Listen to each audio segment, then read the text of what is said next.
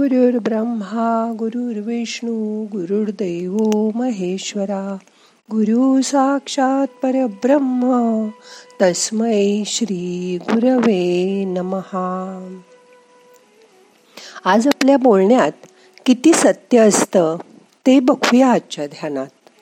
मग करूया ध्यान. ताठ बसा पाठ मान खांदे सैल करा. हाताची ध्यान मुद्रा करा. हात मांडीवर ठेवा. डोळे हलगद मिटा. मोठा श्वास घ्या. सावकाश सोडा. मन शांत करा.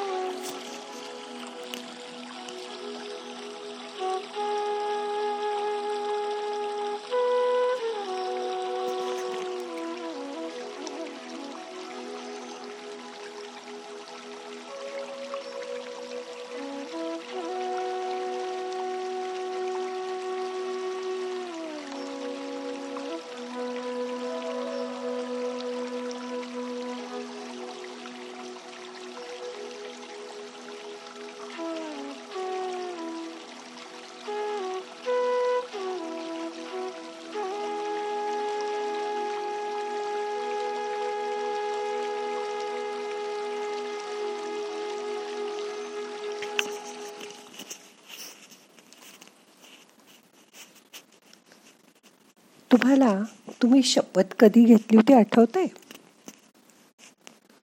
आपण लहानपणी खेळताना सुद्धा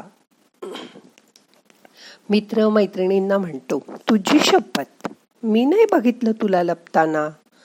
कितीतरी वेळा आपण असा शपथा घेत असतो. काही काही वेळा तर आपण फार अवघड असेल आणि खरंही असेल तर आईची शपथ असं गळ्याला हात लावून म्हणतो. कारण या सर्वात खोटी शपथ घेतली तर आपली आई मरणार असाच धाक असायचा. शपथ घेणं तसं लहानपणी ऐकलेल्या गोष्टीतून कळायला लागलं. शिवाजी महाराजांनी घेतलेली स्वराज्य स्थापनेची रायरेश्वरी घेतलेली शपथ त्या तलवारीच्या चित्रासकट मनात तशीच्या तशी उमटली आहे. बालपणी अशी समजूत होती की काही शूर गोष्ट करायची तर आधी शपथ घ्यायची. स्वातंत्र्य लढ्यात लढलेल्या कितीतरी स्वातंत्र्य सैनिकांनी देशाला स्वतंत्र करण्याची शपथ घेतलेली असायची. तसंच पुढे वय वाढल्यावर कादंबऱ्या वाचताना नायक नायिकेच्या आणाभाका वाचून खूप भारी वाटायचं. त्यावेळच्या हिंदी सिनेमातही कितीतरी कसमे वादे दिले घेतले जायचे. पुढे मोठं झाल्यावर सूट शब्दा घेणं बंद झालं. तरीसुद्धा शिक्षण संपताना डॉक्टरांना वकिलांना न्यायाधीशांना खेळाडूंना अगदी मंत्र्यांना पंतप्रधानांना पंतप्रधानपदी विराजमान होताना सुद्धा देवाला स्मरून किंवा तुमच्या सत्सद विवेक बुद्धीला स्मरून शपथ घ्यावी लागते. कोर्ट कचेऱ्यांमध्ये साक्ष देताना साक्षीदाराला गीतेवर हात ठेवून शपथ घेऊन सुद्धा धादांत खोटं बोलताना तुम्ही ऐकलं असेल. न्यायाधीशांनी साक्षीदारांची प्रश्नोत्तरं ऐकायचे आणि बघायचेही असतात. वेगळ्या दृष्टीने साक्षी पुरावे म्हणजेच जणू काही न्यायालयाचे कान आणि डोळे असतात. खरं तर आपण कोणत्याही देवळात मशिदीत चर्चमध्ये जाताना जेव्हा तिथला उमरा ओलांडतो तेव्हाच मनाने खरं बोलण्याची शपथ घेत असतो. साधारण माणूस देवापुढे आपल्या चुका कबूल करतो. तिथे तो खोटं बोलूच शकत नाही. कित्येक लोकांना तुम्ही गालावर असं मारून घेताना पाहिलं असेल. नमस्कार करताना सारखं सारखं पाहिलं असेल. कारण आपण त्या परमेश्वराच्या पुढे उभे आहोत हा भाव मनात जागा असतो.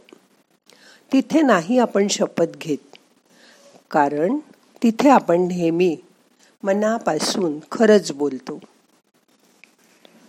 शपथ म्हणजे खरं बोलण्याचं वचन. शपथ घेताना ते एक आव्हानच असतं. आपल्या अंतरात्म्याला. एका गावात असं बघितलं की तिथे एक देऊळ आहे. ते धर्मराजाचं देऊळ आहे. व धर्म म्हणजे सर्वात ज्येष्ठ पांडव युधिष्ठिर. जो कधीच खोटं बोलत नसे अशी त्याची ख्याती होती. तिथे पाच पावलांच्या पाच पायऱ्या होत्या. तिथले अनुभवी वयस्कर गृहस्थ म्हणाले इथे तंटे बखिडे किंवा चोऱ्या माऱ्या होतच नाही. जर कोणी चोरी केली तर त्याला देवळात आणतात. आणि मग आम्ही आणि सर्व गावकऱ्यांसमोर त्यांनी या पाच पायऱ्या चढायच्या असतात.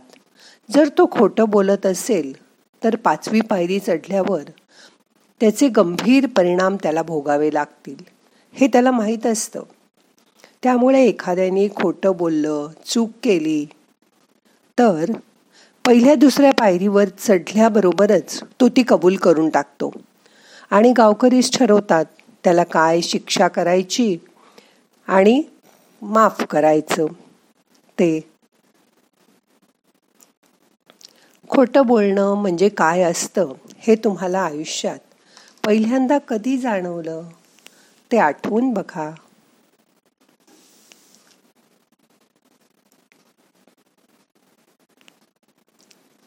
अगदी लहान असताना ही संकल्पनाच अनोळखी असते. आणि कशाला खोटं बोलायचं? असं वाटतं. लहान मुलांना आपणच रागवतो तेव्हा आपणच विचार करत नाही. माझी मैत्रीण आणि मी गप्पा मारत बसलो होतो. हॉलमध्ये अचानक काहीतरी पडून फुटल्याचा आवाज आला. तेवढ्यात आजीने तिथे येऊन त्या दोन तीन वर्षाच्या खेळणाऱ्या नातवांना विचारलं कोणी पाडला हा फ्लॉवर पॉट? खरं सांगा. ते दोन वर्षाचं पोरग म्हणालं खरं म्हणजे काय? जे घडलं त्याच्यापेक्षा वेगळं काही सांगायचं म्हणजे खोटं. हेही त्या छोट्या मुलांना कळलंच नाही. पण लहान मुलांना शाळेत गेल्यावर त्यांचे सर मॅडम किंवा घरी आईवडील नेहमी कधी खोटं बोलू नये अशी वाक्य लिहायला आपण शिकवतो. आणि कोणाला जर ज्यांना खोटं म्हणजे काय हेच माहीत नसतं. खोटं बोलणं हे चांगलं नाही हे आपण लहानपणापासून शिकतो. मग तरी आपण खोटं का बोलतो? असा विचार आज मनात करा.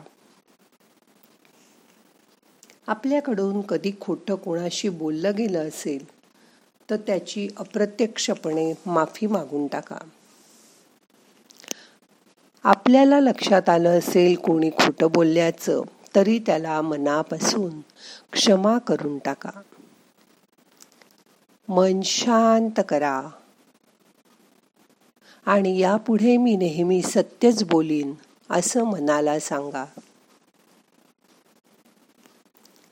एक खोटं बोललं की ते लपवायला पुढे दहा खोटी बोलावी लागतात. पण एक सत्य पहिल्यांदाच सांगितलं तर ते सत्य लपवण्याचा आणि खोटं बोलण्याचा प्रसंगच आपल्यावर येत नाही. म्हणून मनाला ही शिकवण द्या.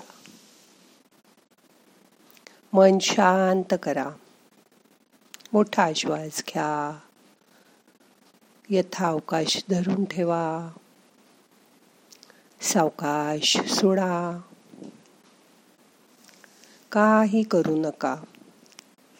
दोन मिनटं शांत बसा.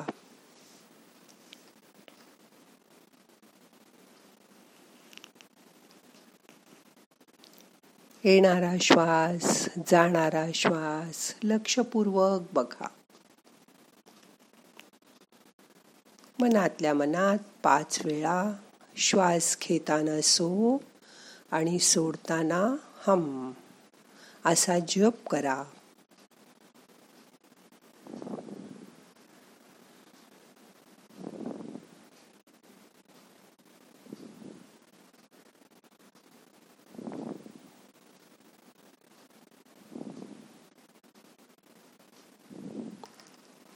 पाच वेळा मंत्र म्हणून मंत्र सोडून द्या.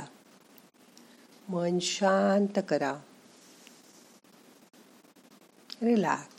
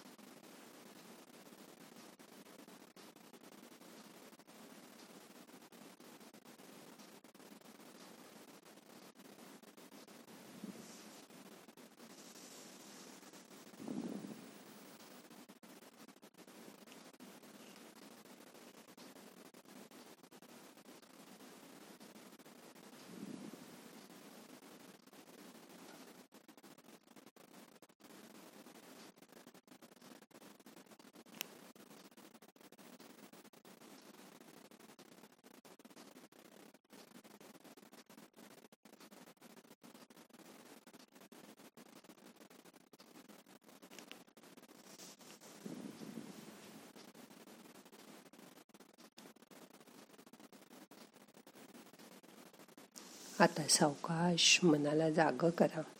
आजचं ध्यान आपल्याला संपवायचंय. प्रार्थना म्हणूया. नाहम करता हरि करता हरि करता हि केवलम. ओम शांती शांती शांती.